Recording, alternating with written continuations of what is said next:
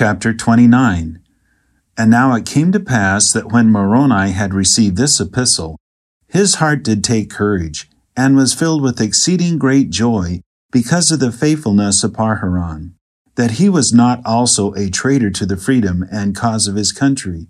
But he did also mourn exceedingly because of the iniquity of those who had driven Pahoran from the judgment seat. Yea, in fine, because of those who had rebelled against their country and also their God.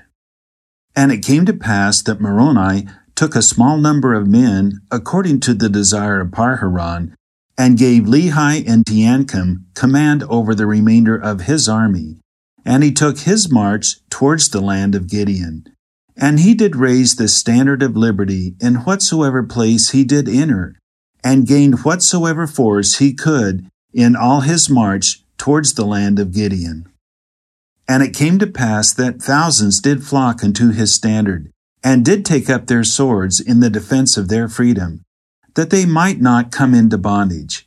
And thus, when Moroni had gathered together whatsoever men he could in all his march, he came to the land of Gideon.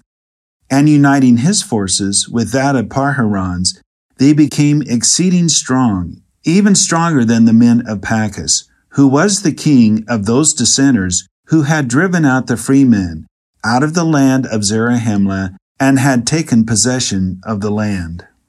And it came to pass that Moroni and Pahoran went down with their armies into the land of Zarahemla, and went forth against the city, and did meet the men of Pachus, insomuch that they did come to battle. And behold, Pachus was slain, and his men were taken prisoners, and Pahoran was restored to his judgment seat. And the men of received their trial according to the law, and also those kingmen which had been taken and cast into prison. And they were executed according to the law, yea, those men of Pachus and those kingmen. Whosoever would not take up arms in the defense of their country, but would fight against it, were put to death. And thus it became expedient that this law should be strictly observed for the safety of their country. Yea, and whosoever was found a denying their freedom was speedily executed according to the law. And thus ended the thirtieth year of the reign of the judges over the people of Nephi. Moroni and Pahoran, having restored peace to the land of Zarahemla among their own people, having inflicted death upon all those who were not true to the cause of freedom. And it came to pass in the commencement of the thirty and first year of the reign of the judges over the people of Nephi, Moroni immediately caused that provisions should be sent, and also an army of six thousand men should be sent unto Helaman to assist him in preserving that part of the land. And he also caused that an army of six thousand men with a sufficient quantity of food, should be sent to the armies of Lehi and Teancum. And it came to pass that this was done to fortify the land against the Lamanites. And it came to pass that Moroni and Pahoran, leaving a large body of men in the land of Zarahemla, took their march with a large body of men towards the land of Nephihah, being determined to overthrow the Lamanites in that city. And it came to pass that as they were marching towards the land, they took a large body of men of the Lamanites and slew many of them, and took their provisions and their weapons of war. And it came to pass, after they had taken them, they caused them to enter into a covenant that they would no more take up their weapons of war against the Nephites. And when they had entered into this covenant, they sent them to dwell with the people of Ammon, and they were in number about four thousand who had not been slain. And it came to pass that when they had sent them away, they pursued their march towards the land of Nephihah. And it came to pass that when they had come to the city of Nephihah, they did pitch their tents in the plains of Nephihah, which is near the city Nephihah. Now Moroni was desirous that the Lamanites should come out to battle against them upon the plains. But the Lamanites, knowing of their exceeding great courage, and beholding the greatness of their numbers, therefore they durst not come out against them. Therefore they did not come to battle in that day. And when the night came, Moroni went forth in the darkness of the night and came up on the top of the wall to spy out in what part of the city the Lamanites did camp with their army. And it came to pass that they were on the east by the entrance, and they were all asleep. And now Moroni returned to his army and caused that they should prepare in haste strong cords and ladders to be let down from the top of the wall into the inner part of the wall. And it came to pass that Moroni caused that his men should march forth and come up upon the top of the wall, and let themselves down into that part of the city, yea, even on the west, where the Lamanites did not camp with their armies. And it came to pass that they were all let down into the city by night, by the means of their strong cords and their ladders. Thus, when the morning came, they were all within the walls of the city. And now when the Lamanites awoke and saw that the armies of Moroni were within the walls, they were affrighted exceedingly, insomuch that they did flee out by the pass. And now when Moroni saw that they were fleeing before him, he did cause that his men should march forth against them, and slew many, and surrounded many others, and took them prisoners. And the remainder of them fled into the land of Moroni, which was in the borders by the seashore. Thus had Moroni and Pahoran obtained the possession of the city of Nephihah without the loss of one soul, and there were many of the Lamanites who were slain. Now it came to pass that as many of the Lamanites that were prisoners were desirous to join the people of Ammon and become a free people, and it came to pass that as many as were desirous, unto them it was granted according to their desires.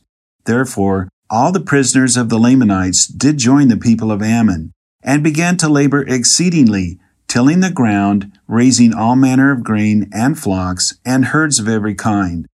And thus were the Nephites relieved from a great burden, yea, insomuch that they were relieved from all the prisoners of the Lamanites.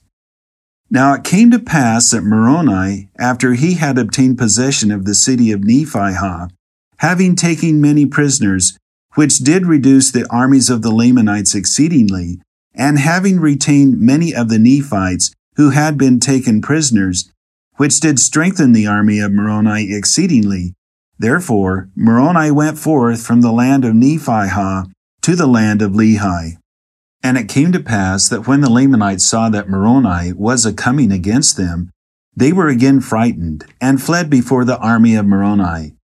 And it came to pass that Moroni and his army did pursue them from city to city until they were met by Lehi and Teancum. And the Lamanites fled from Lehi and Teancum, even down upon the borders by the seashore until they came to the land of Moroni. And the armies of the Lamanites were all gathered together, insomuch that they were all in one body in the land of Moroni. Now Ammoron, the king of the Lamanites, was also with them. And it came to pass that Moroni and Lehi and Teancum did encamp with their armies round about in the borders of the land of Moroni, insomuch that the Lamanites were encircled about in the borders by the wilderness on the south, and in the borders by the wilderness on the east. And thus they did encamp for the night. For behold, the Nephites and the Lamanites also were weary because of the greatness of the march. Therefore they did not resolve upon any stratagem in the night time, save it were Teancum. For he was exceeding angry with Ammoron, insomuch that he considered that Ammoron and Amalickiah his brother had been the cause of this great and lasting war between them and the Lamanites, which had been the cause of so much war and bloodshed, yea, and so much famine. And it came to pass that Teancum, in his anger, did go forth into the camp of the Lamanites, and did let himself down over the walls of the city. And he went forth with a cord from place to place, insomuch that he did find the king, and he did cast a javelin at him, which did pierce him near the heart. But behold, the king did awake his servant before he died, insomuch that he did pursue Teancum, and slew him. Now it came to pass that when Lehi and Moroni knew that Teancum was dead, they were exceeding sorrowful, for behold, he had been a man who had fought valiantly for his country, yea, a true friend to liberty, and he had suffered very many exceeding sore afflictions. But behold, he was dead, and had gone the way of all the earth. Now it came to pass that Moroni marched forth on the morrow, and came upon the Lamanites, insomuch that they did slay them with a great slaughter, and they did drive them out of the land. And they did flee, even that they did not return at that time against the Nephites. And thus ended the thirty and first year of the reign of the judges over the people of Nephi. And thus they had had wars and bloodsheds and famine and affliction for the space of many years. And there had been murders and contentions and dissensions and all manner of iniquity among the people of Nephi. Nevertheless, for the righteous sake, yea, because the prayers of the righteous, they were spared. But behold, because of the exceeding great length of the war between the Nephites and the Lamanites, many had become hardened because of the exceeding great length of the war.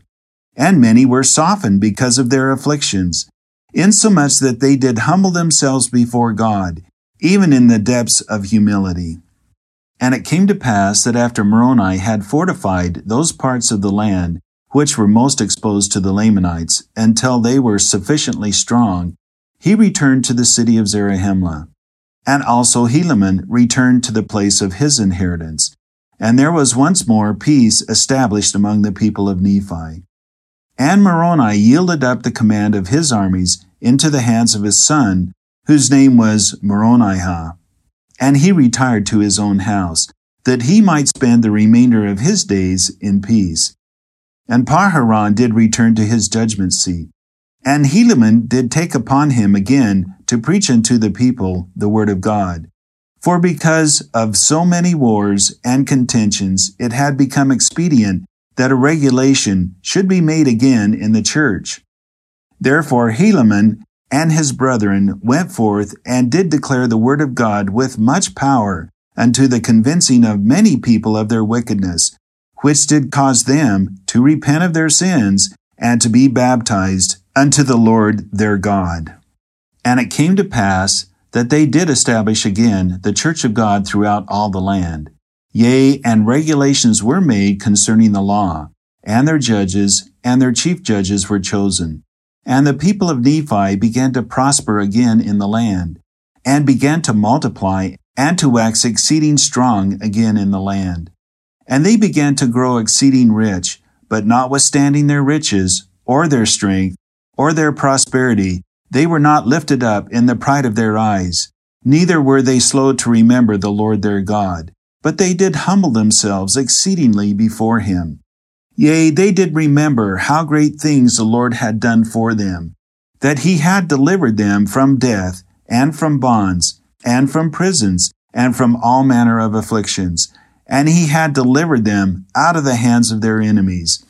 And they did pray unto the Lord their God continually, insomuch that the Lord did bless them according to his word, so that they did wax strong and prosper in the land. And it came to pass that all these things were done. And Helaman died in the thirty and fifth year of the reign of the judges over the people of Nephi.